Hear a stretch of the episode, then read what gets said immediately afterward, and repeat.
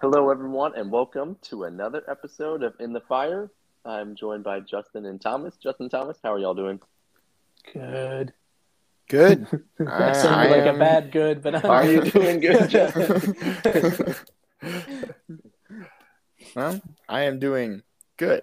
So, yeah, happy to be in the fire. Happy to be back. We took a week off because of exams. It was very nice, but Well, good to be. so, or was it Well- just necessary? it, was, it was- it was necessary. The exams, yeah, the exams may not have been nice. Um, yeah, definitely winded up a little bit for that last stretch of exams, but now things are winding down and summer's approaching. Wound. So, Wound up. wound, Winded. whatever. Thanks, Justin. Things wound up there for a while, but they have wound down. and that's where we currently are. Anything else to add before you guys we want to get into it, Justin? I don't think so. Good. All right. Well, this episode we're going to confront the prosperity gospel. Um, I know it's. I'm sure some of you, most of y'all, are familiar with the term. I'm sure you all know what it is. Uh, but it's something that you know you see in the news every now and then. It's something that um, some people get a bad idea of Christianity on based off of hearing the prosperity gospel, Or some people actually- get a really good idea of what they think it is. yes, they think it's a good idea, and that's what appeals to them. Uh, but either way, it's definitely uh, a topic that I think deserves to be addressed, um, and that's what we're going to do today. We're going to address it. Good. Um, yeah. So I'll just start off asking y'all, how would you define the prosperity gospel, or what do you what do you think of when you hear it? Oh, I think you think of a lot of things. I think a lot of people would like to use it as like a buzzword kind of thing, two words maybe, um, and maybe some people use it as like an excuse. So I I believe in this, but at least I'm not in the prosperity. Um, good. Don't get me wrong, but um, I think maybe, and I think so. I think that thing that we're discussing it because I think a lot of people use it and and say that they're against it, but really don't even know what it is. So, you know, maybe today will help. But really, I think it's just buying blessings that gives us to a worldly sense rather than a more eternal heaven. Yeah, I think I'd echo that. It's like God will give you worldly possession possessions and worldly blessings if you're good. It's kind of like act good, like be a good person, and then you get good things. Um, Yeah. which is not what the Bible says. And I think, like any lie, to that point, like any lie, the old adage, like a good lie has kernels of truth to it. And I think that's probably one tricky thing about the prosperity gospel. This stuff is that there are there are some kernels of truth hidden in there, but I think like lies and deceptions, this it's been um, kind of twisted, and perverted in a certain way that people don't get they really are, which is that yes, God will, God blesses his children, but yeah, that's true, but people can pervert it in a way that it gives them what they want in this world. So it, they do that for their own selfish gain. They're either ignorant of God's word or they are willfully perverting it for their own selfish uh, reasons. mm-hmm. Yeah, I like that a lot. Um, well, I don't like the prosperity, but I like what you all said about that. Uh, I do think you know there it's it exists because there are some kernels of truth within it, as you guys both mentioned. One is that God does give us blessings in life. Um, it's not they're not guaranteed or something and stuff, but you know God does bless at some times in our lives, and to some people, uh, He'll bless us with certain gifts on earth. But it's how you, I guess, treat those, uh, or uh, how you treat those, and what your relationship is with those gifts, uh, and how you ask for them or pray for them that can be really warped into a bad idea of what you know the gospel is all about and what God's gifts are all about. Uh, another kernel of truth is just that there are simple Bible verses that can be extracted without the proper context, Hmm. and they're the actual Bible verses that exist in the Bible. Uh, so those are true, but the lacking the context and taking them and kind of perverting the definition for one's own own gain or one's own uh, desire to define it as uh, can also be you know seen as you know prosperity gospel. Having some sense of uh, some like source base of truth which is the bible but really missing the the entire point of these verses themselves.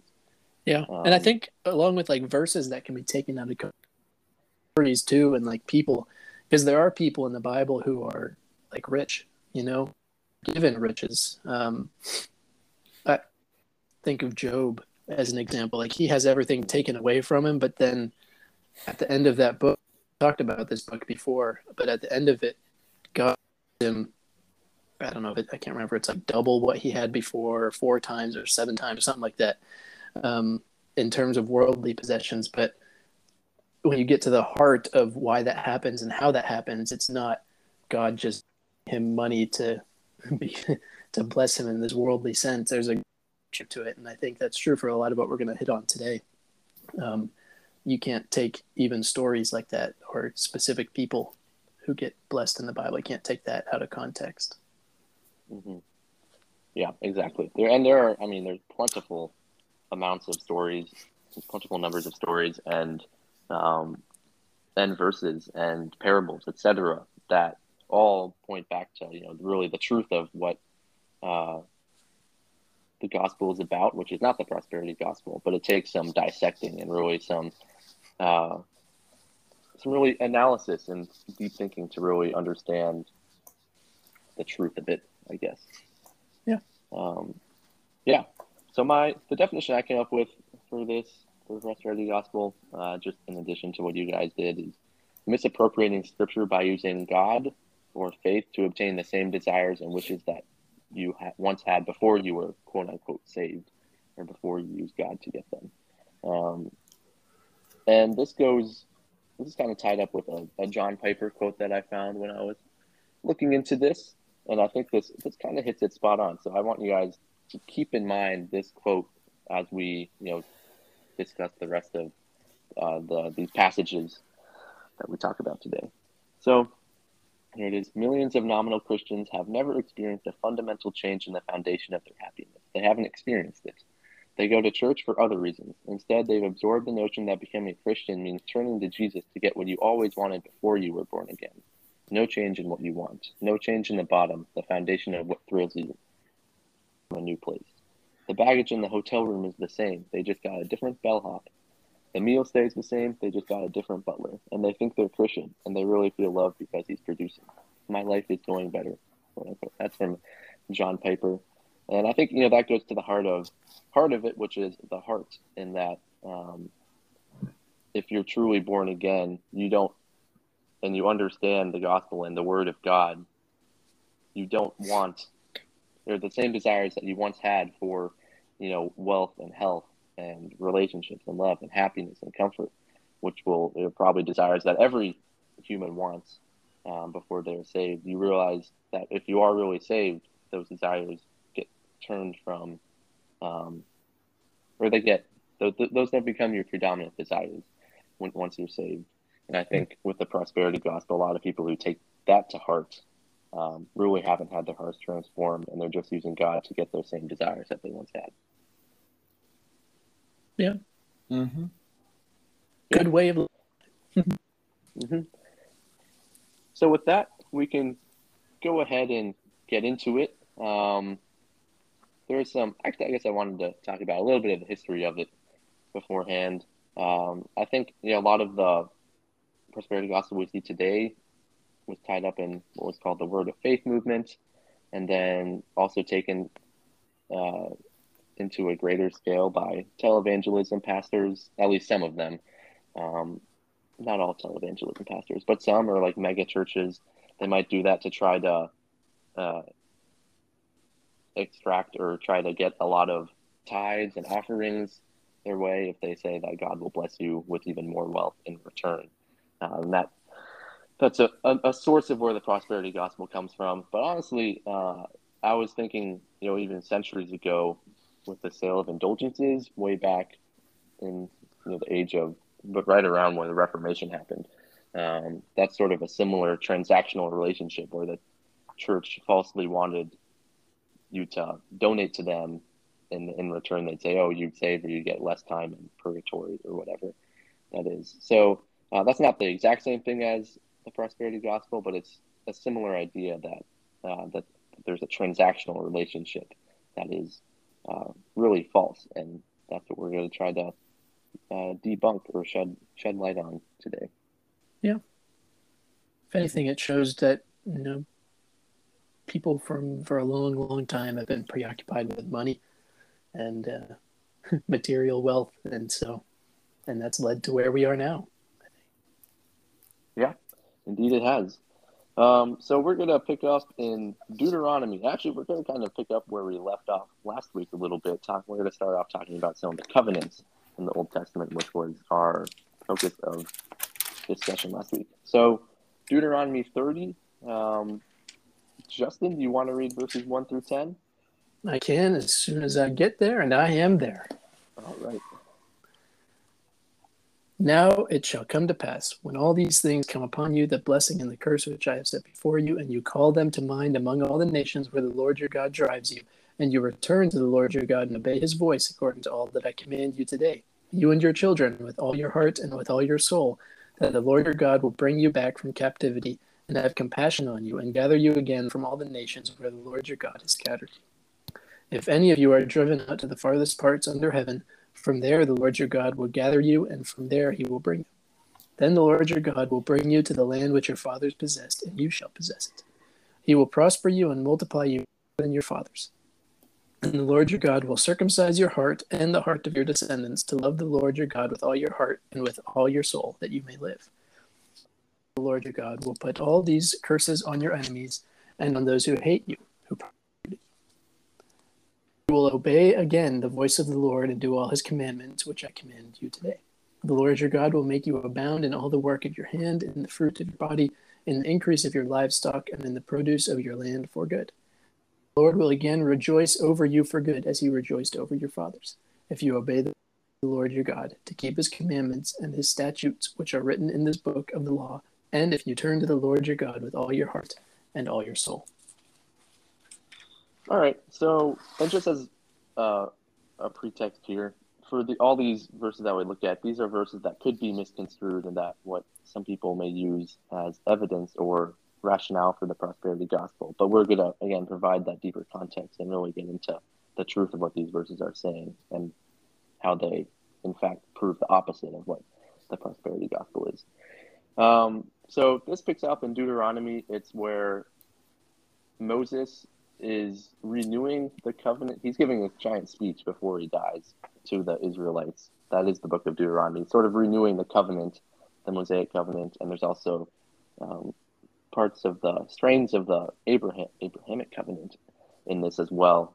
Um, before he dies, and it's right before they reach the promised land. So he's giving them this speech, and it includes again the covenants between God and the Israelites, a topic which we touched on uh, touched upon last week.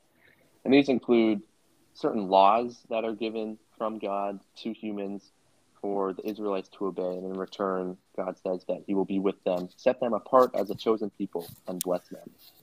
And while again, these some of these verses can be misconstrued as material or earthly blessings when they mention blessings in these verses that we looked at here, they don't point to a transactional relationship actually to obtain this prosperity gospel prosperity.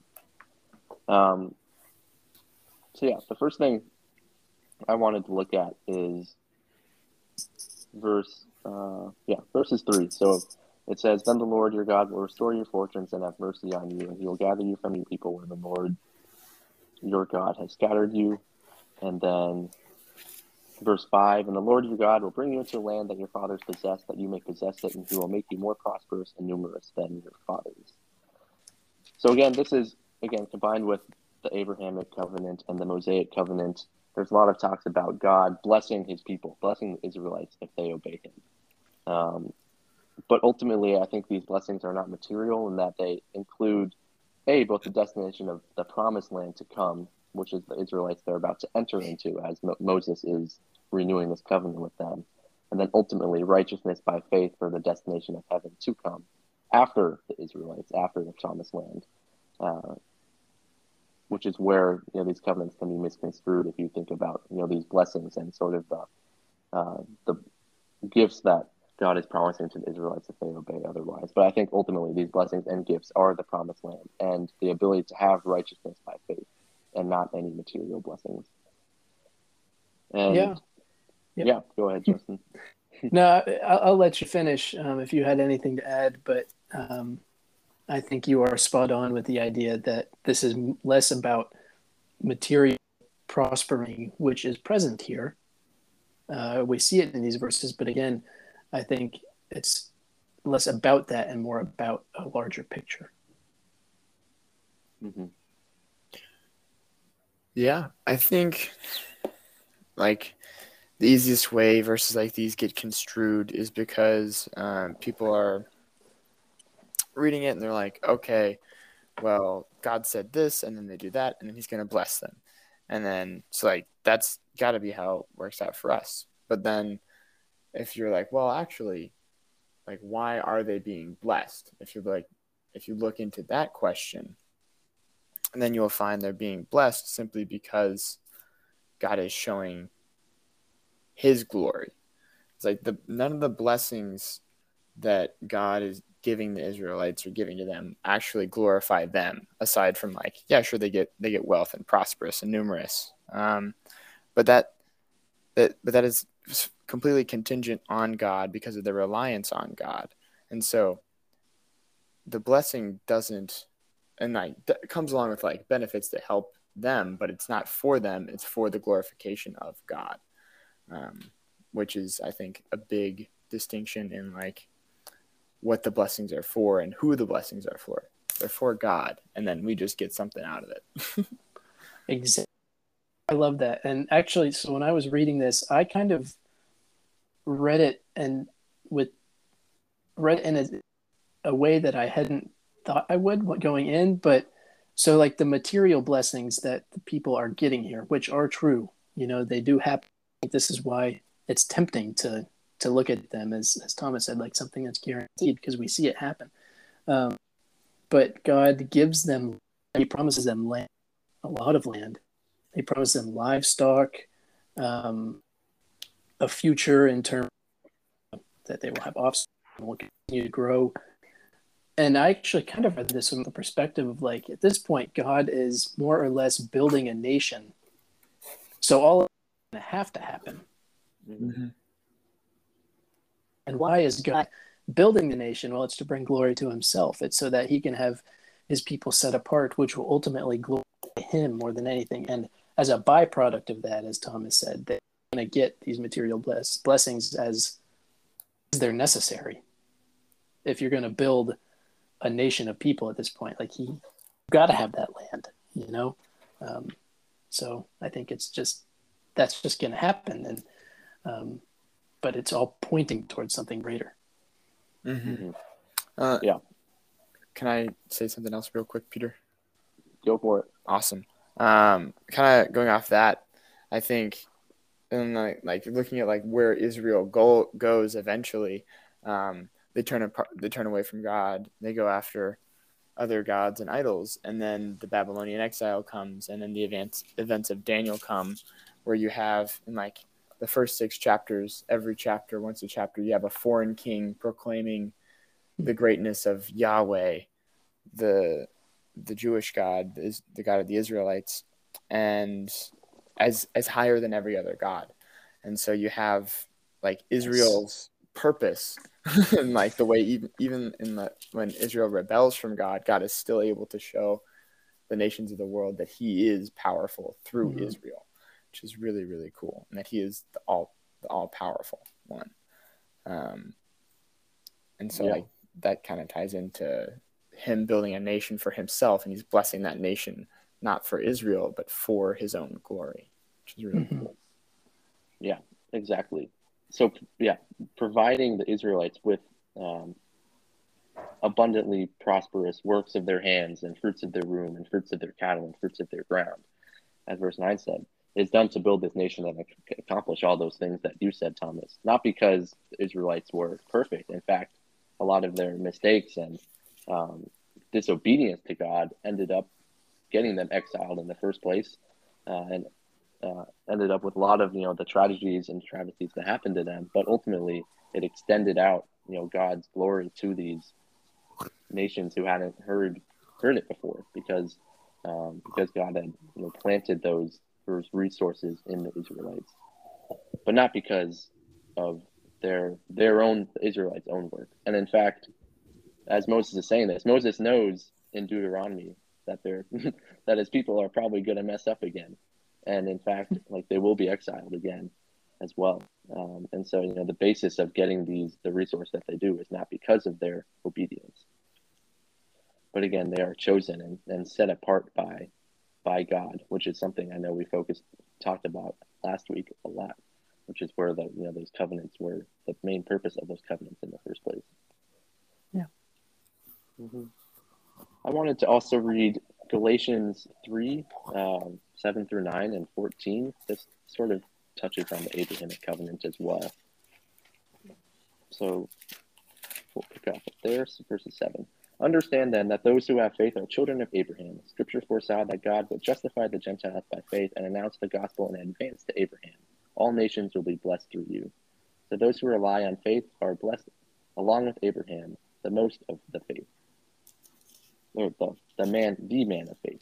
And then verse 14, he redeemed us in order that the blessing given to Abraham might come to the Gentile, Gentile through Christ Jesus, so that by faith we might receive the promise of the Spirit. This again focuses on um, Abraham, and in fact, uh, I was reading an article by the Gospel Coalition, and they said they wrote that the Abrahamic covenant is the number one theological error or misappropriation of Scripture upon which the prosperity gospel relies. But I think we clarified just what you guys said previously here, clarifies uh, really the truth of the Abrahamic covenant and that the ultimate blessing that started with Abraham is because Abraham was a man of faith. He was blessed with starting this nation that God provided resources for that ultimately could extend the ability to have righteousness by faith, not just for the Israelites and other nations of which Israel would impact, but also when the new covenant is formed through Christ, that we may all have ultimate ultimate righteousness by faith, and that is the ultimate blessing that God provides us with. So one of the the sentences in those verses you just read said, "All nations will be blessed through you," as you being Abraham, and I think that extends to us now. Like, and again, it goes back to what we just talked about: God's purpose and handing out these blessings is bring glory to Him, and to let glory be shown all over the, to everyone in the world, right? So yes, he's blessing Israel at this point, but it's so that Israel can bring others. They're blessed so that they can be a blessing on other people, and we're the same way. If God gives us any sort of material wealth, or you know, if we earn that in this world, I think we have to reorient our thinking not to the fact that it's because God gave it to us, but maybe it's because God gave it to us so that that's not the end of the story. It's He gave it to us so that we can use it for good. Mm. Absolutely. Yeah. Another thing, real quick, with these verses and what with what's going on here in Deuteronomy, is that the basis of obeying these laws is is to see hearts transformed and not adhere to idolatry, because Israelites are so idolatrous in the first place. There are so many examples whether it's the golden calf as one or or other examples that you may find. Um, a lot of the Israelites, you know, their, some of their big sins are putting false idols before God, and which is a pillar of why the covenant was established in the first place, so that there are these laws that the Israelites could adhere to. No, they're not going to be perfect, and yes, they kept messing up because you can't become righteous by the law alone.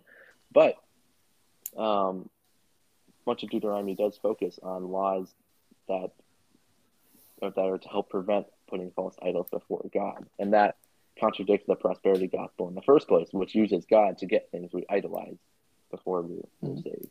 Yeah. Um, so I guess you know at that at that basis point there, you know, the prosperity gospel avoids the transformation of hearts, which is the impetus of these covenants. um, to avoid idolatry. I really like that point there. Almost like um, we use like the prosperity gospel uses God as a as a means to an ends to Yes. Obtain what you truly see as God or like what you truly idolize. Yeah. Um, which is interesting.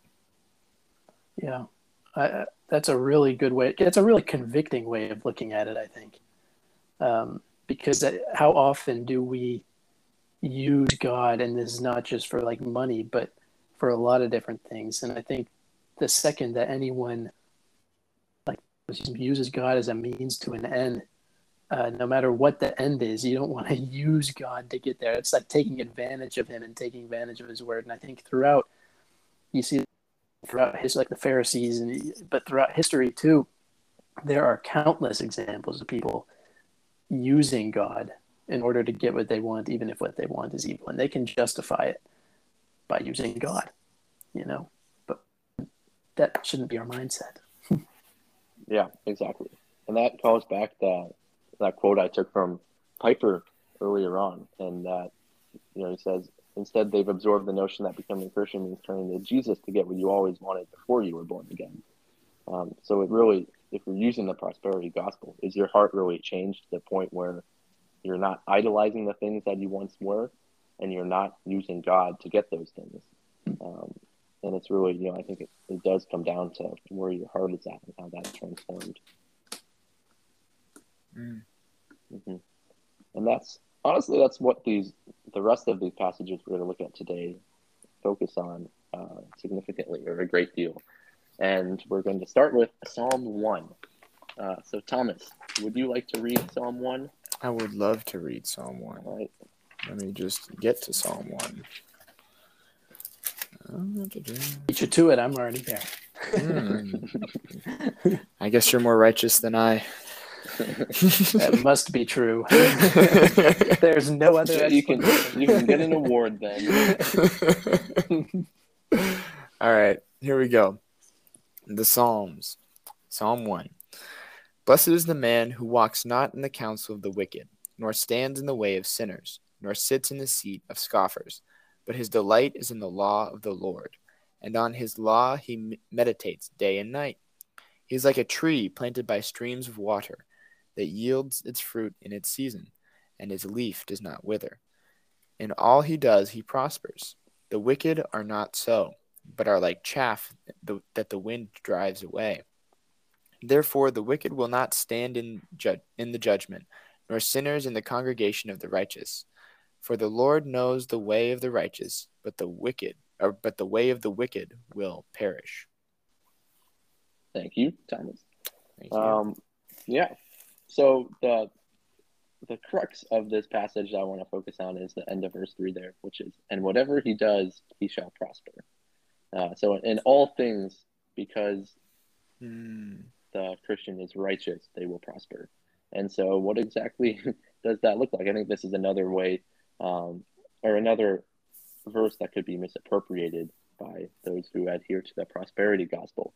Because does that mean by being able to prosper in all things that uh, Christians will eventually be given, you know, every good material thing that they wish for? Um, that would seem very contradictory to what we just talked about. Uh, but the answer to that is obviously no. And so, what does this true prosperity look like for a Christian? In that, when they are, you know, righteous and they meditate on God's word day and night, as those first couple verses in Psalms one mentioned, that they are able to prosper in all things. Um, yeah, so we gotta focus on that next. Unless you guys want to have want to say anything more about Psalm one here. or even like what is like prospering like what does prospering look like you know Mhm. um you have like a general worldly view of of prospering in that like oh yeah you like make a lot of money you have a lot of free time like your money makes money for you um your time is very valuable you usually have like a big house a lot of comfort um and then like that's like prospering and flourishing. You have a lot of friends. You, you do a lot of stuff.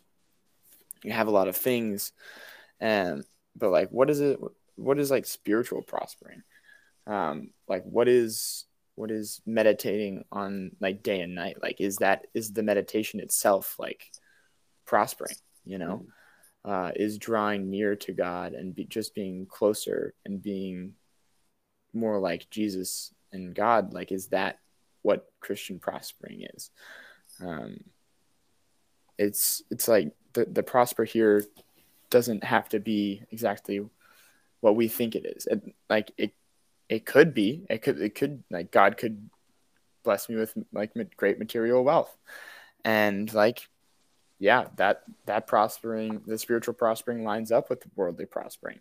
But then, like, I have a responsibility to use the blessing to then like for the kingdom.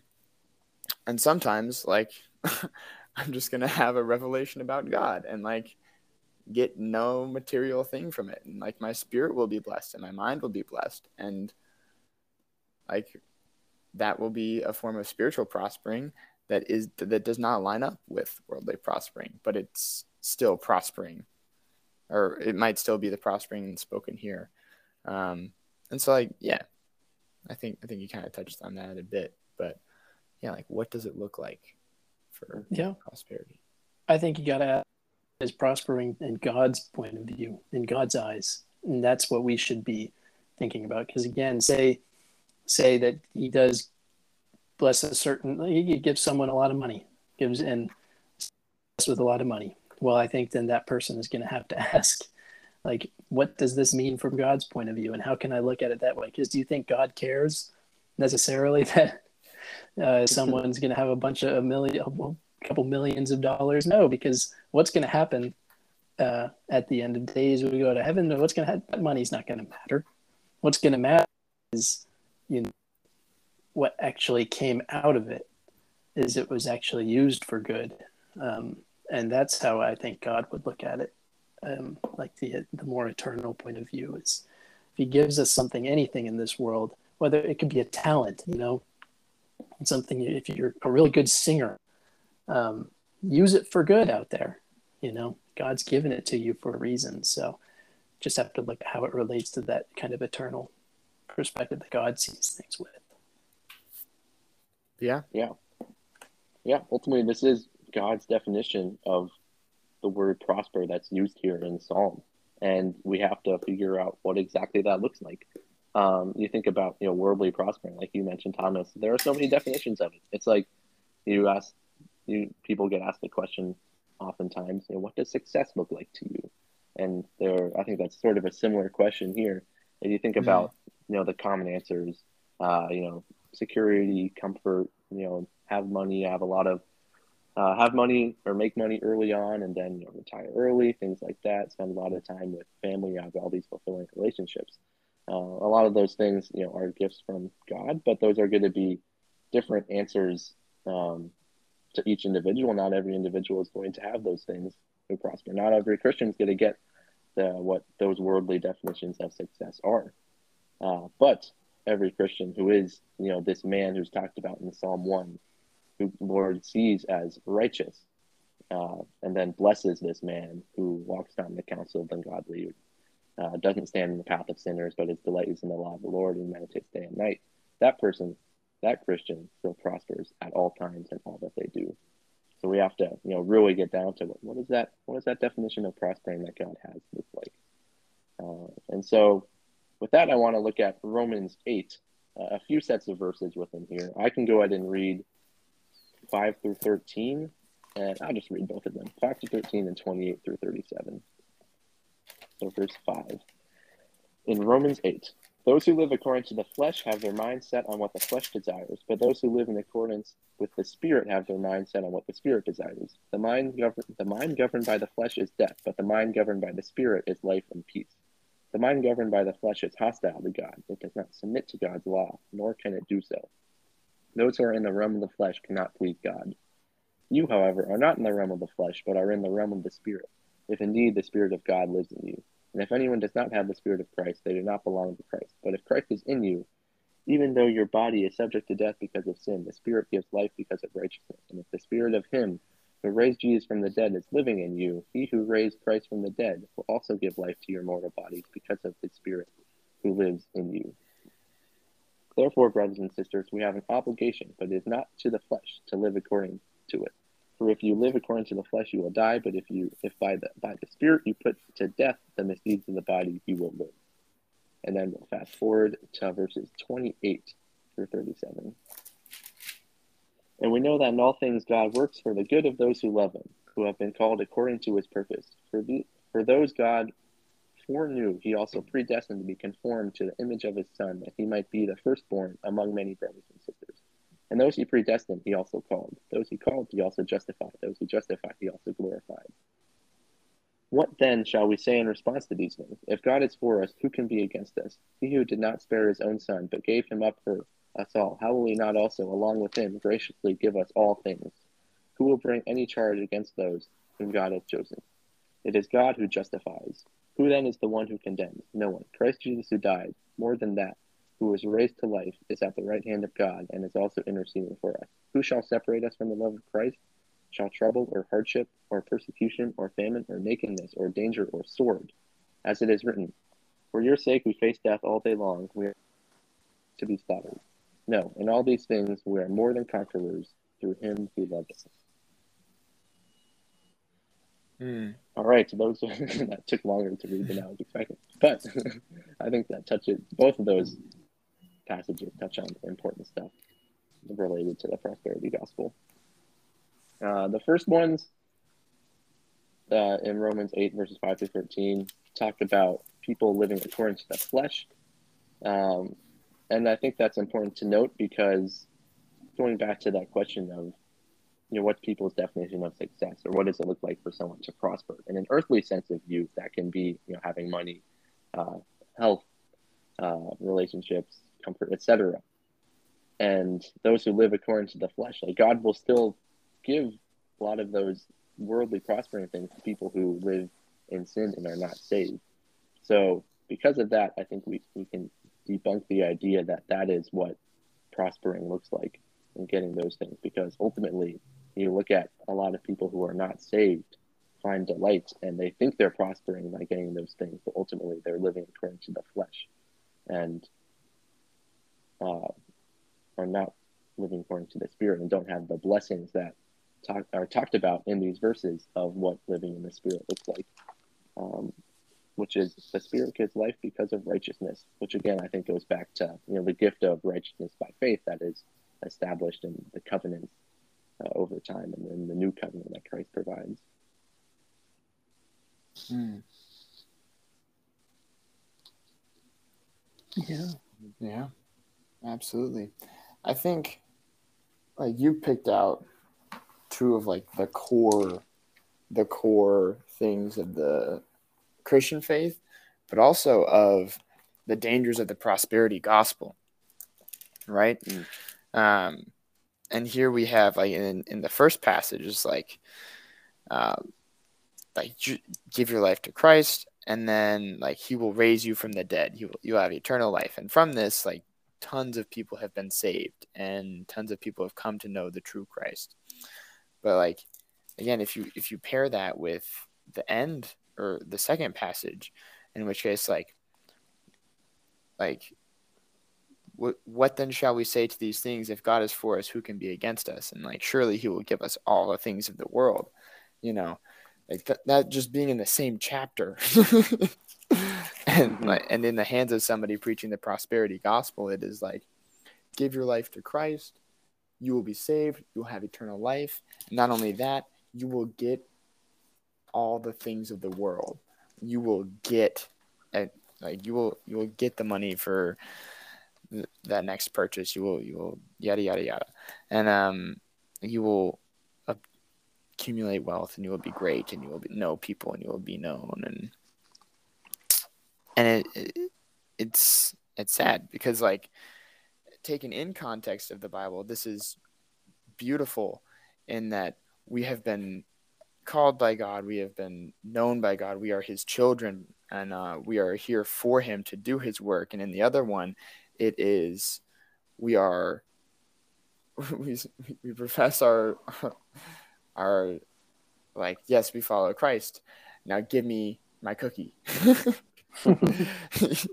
you know? I like that. and, and it's just and, and it's very dangerous because it's using like the language that is here and just like speaking like straight to you. It's like, hey, like Christ was raised, you will be raised. Like you've been called, you've been justified, and you will be given the world. Like the world is yours to conquer. And it's not like eh, it, like the prosperity gospel leaves out all like who is doing the conquering and that is Jesus and it leaves out whose power and it is Jesus's power it is not for us and like we are not here for ourselves but we are here for God. And I think a good way of pointing that out or finding that is does it sound selfish to you? And if it does mm-hmm. it's probably prosperity gospel. Yeah i the think self did not come from god.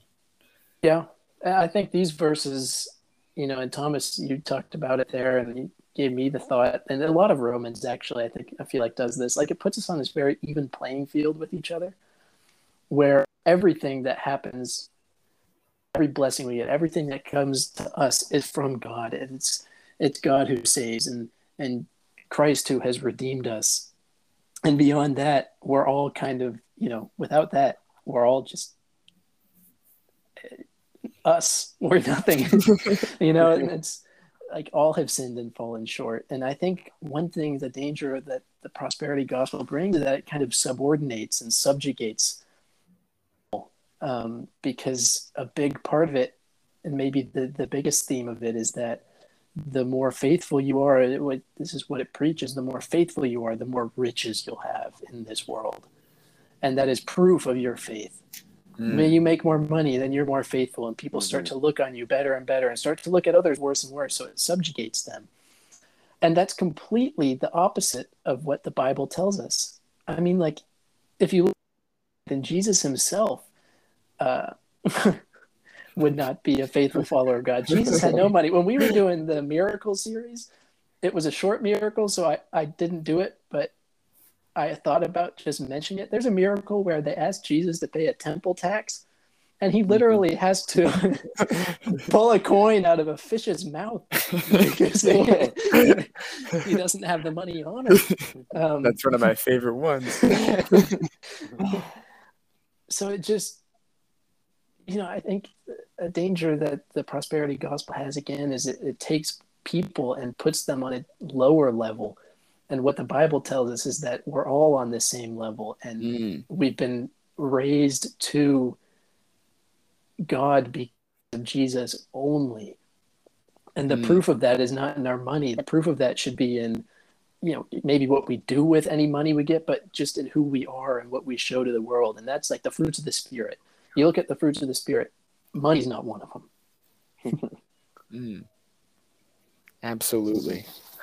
yeah, that's yeah, that's spot on, Justin. And you look at so this is not the fruit of the spirit, but going back to Psalm one, uh, the verse says, "He shall be like a tree planted by the rivers of water yes. that brings forth its fruit." Those could be fruits of the spirit there in its season, whose leaf also shall not wither. Uh, so there, yeah, there are gifts that can be come from accepting, you know, that it's Christ alone. There's no proof of like money or whatever I need to that shows my faith. No, it's literally having that faith in Christ alone. We're all on an even playing field. So when we have that faith, um, yeah, then we can see the fruits of the spirit, these spiritual prosperity uh, things, prosperous things grow in us. Um, and I, I really like um, actually, the other thing you said, Justin, about Jesus being rich, uh, I wanted to bring up this verse at the end. I'll bring it up now. Second Corinthians 8 9 says, For you know the grace of our Lord Jesus Christ, that though he was rich, yet for your sakes he became poor, that you through his poverty might become rich.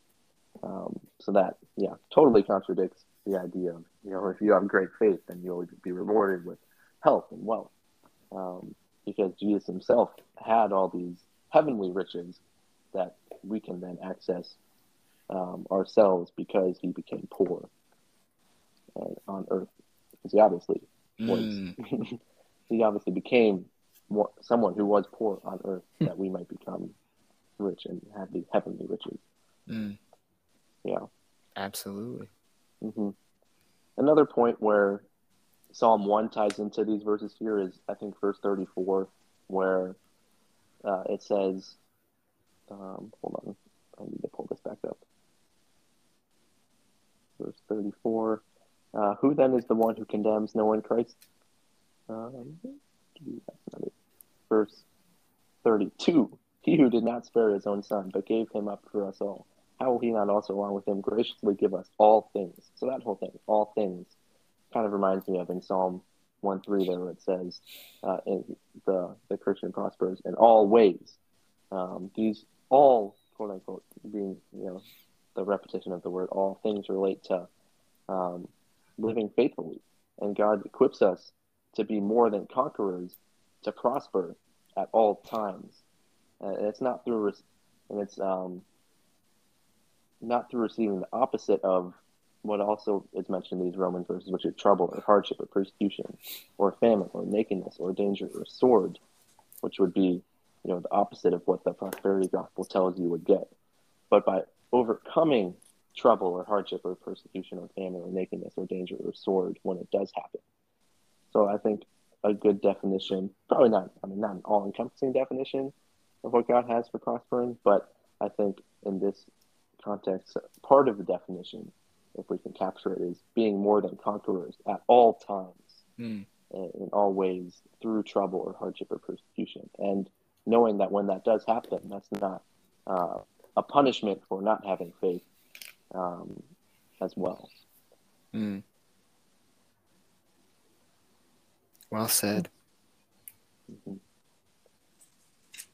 Yeah, but I, I like those verses a lot. Um, there's also a couple more passages I want to look at. I don't know if we'll get to them all, uh, but I do want to point out. Actually, yeah, we'll go on to another another passage in Psalm.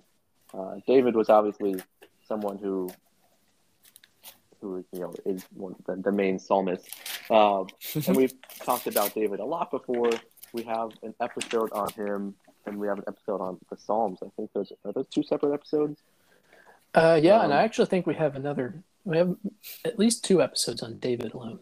Yeah, because he is one of the most important characters in the Bible, but he's also so great to look at because he is someone who he experienced great wealth and success and being a king and leading an army, but also if you read the His son. Psalms, he, yes, after his son, um, and you also will realize that he struggled a lot and was afflicted and suffered and had a lot of prosperous things taken from him as well. And the psalm is uh, a reflection of all that. And so we're going to now look at the largest, what's the the largest um, chapter, longest chapter in the Bible, Psalm 119. This Um, this chapter is longer than some books of the Bible. Yeah. so Thomas, I'll have you start at verse one and read all the way down. okay. Just kidding. We're gonna be here for a while. it's taken me I wonder how long 45 minutes to completely read through all of this before. yeah, I wonder if reading the whole thing would take longer than a normal episode of ours. We could probably do it in one episode. yeah. Probably. Uh, but if you have it up, would you read 65 through 72? yeah, I have it up. All right. Uh, it is 65 through 72. You have dealt well with your servant, O Lord, according to your word. Teach me good judgment and knowledge, for I believe your commandments. Before I was afflicted, I went astray. Oh, sorry, sorry. Teach me good judgment and knowledge, for I believe in your commandments. Before I was afflicted, I went astray, but now I keep your word. You are good and do good. Teach me your statutes. The insolent smear me with lies but with my whole heart I keep your precepts. Their heart is unfeeling, like fat, but I delight in your law. It is good for me that I was afflicted, that I might learn your statutes. The law of your mouth is better to me than thousands of pieces of gold and silver. Yeah. So I really like this one as well because it talks about affliction in the same way Romans uh, 8 talked about trouble or hardship or persecution or famine or nakedness or danger or sword. I think David experiences uh, several of these things at some point in his life. He experiences affliction, but his attitude towards affliction um, is anathema to what your attitude towards affliction would be like if you believe in the prosperity gospel. Here he in sort, sort of invites it. He sees it as a good thing. Verse 67 uh, explicitly says, Before I was afflicted, I went astray. So before he had these hardships, he was uh, even a worse follower of God. But now he says, But now I keep your word after he has been afflicted. And he says, you know, after this affliction, you are good and do good. Teach me your statutes, and then at the end, the law of your mouth is better to me than thousands of coins of gold and silver. Um, and so I think you know this debunks the the motives or the interests that are tied up in the prosperity gospel here. mm. Yeah, and I think you know David knows the the benefits of meditating on God's word day and night, and he knows that through those afflictions he has become a stronger Christian, and that he has become a more than conqueror because he has been equipped with prosperous weapons to fight uh, anything that happens on earth. Um, and that's because he has meditated and keeps the word of God with him. Um, yeah. Mm-hmm. Well said. Sure. Yeah. Do you guys want to add anything there? Uh, I like verse 70. My my Bible says uh, their heart is as fat as grease, but I don't like your law. And I think, you know, one one way we can counteract this prosperity gospel kind of thinking is with humility. Um, mm. We know our place, and there's a difference between God, us getting tons of money because we deserve it, and uh, us getting what we need because God provides. And for some people, they will get more than other people. It's part of living in this world, you know.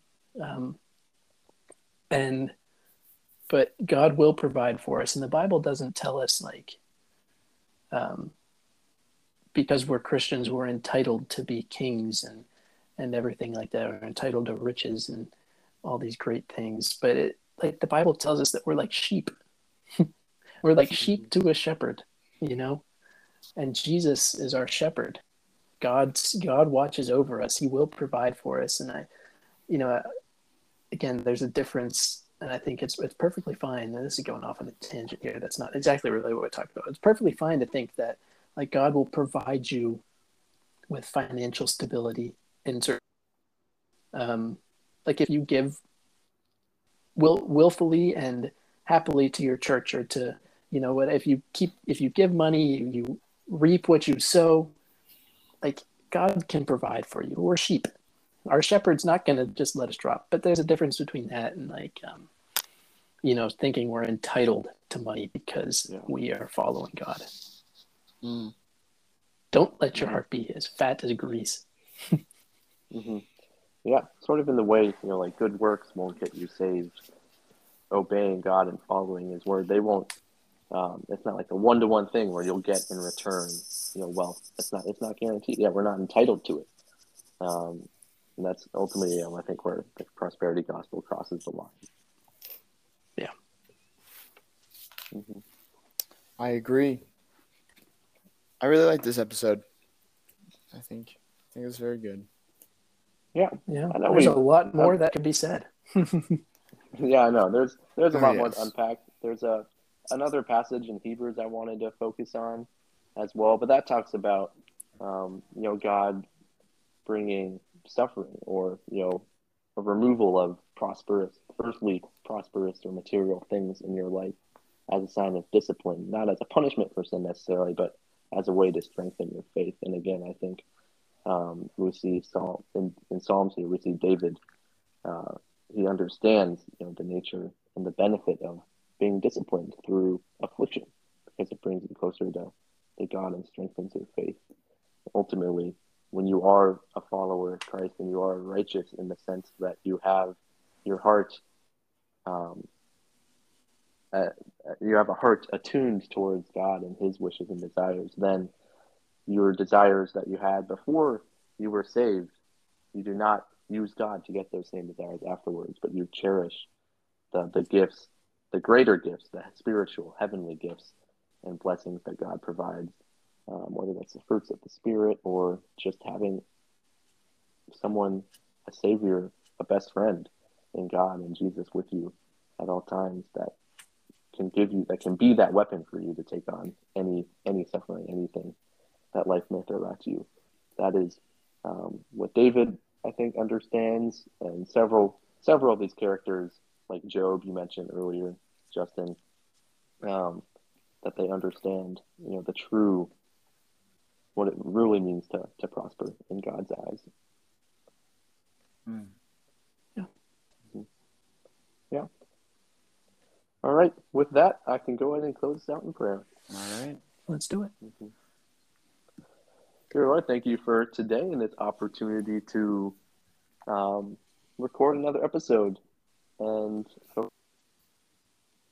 through that, I hope we've gained a better understanding um, of the, the blessings and spiritual prosperity that we can access through you because of of who you are and who you and uh, what you did by sending Christ into our lives, that we may have you know a heavenly future, and also the the tools and uh, awesome resources available us to um, persevere and come closer to you through whatever we go through on earth.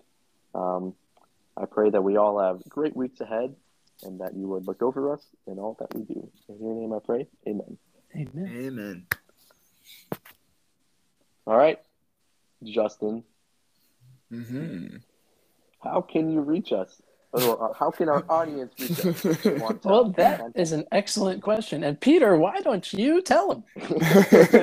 I will answer that by saying I think Thomas knows Mm. and can provide the best answer. well, you've come to the right place. there are a multitude of ways. Uh, and by multitude, I mean two. One, we have an email, three in the fire at gmail.com. That is the number three in the fire at gmail.com. And then we have an Instagram that is in the fire podcast. Right? Yep. Yep. Yep. Amazing Easy enough. follow us, DM us, email us. Um, yeah, we're here. We're here to talk. We're here to to answer any questions you may have. Um, if you have any ideas for like things you want us to cover, things you want us to talk about, Yeah, we take sauce us an answer. We'll, uh, we we'll do it. haven't we haven't gotten a request in a while, Um, so Yeah, we've actually only had bold one, Hey, but guys, we have gonna- done it.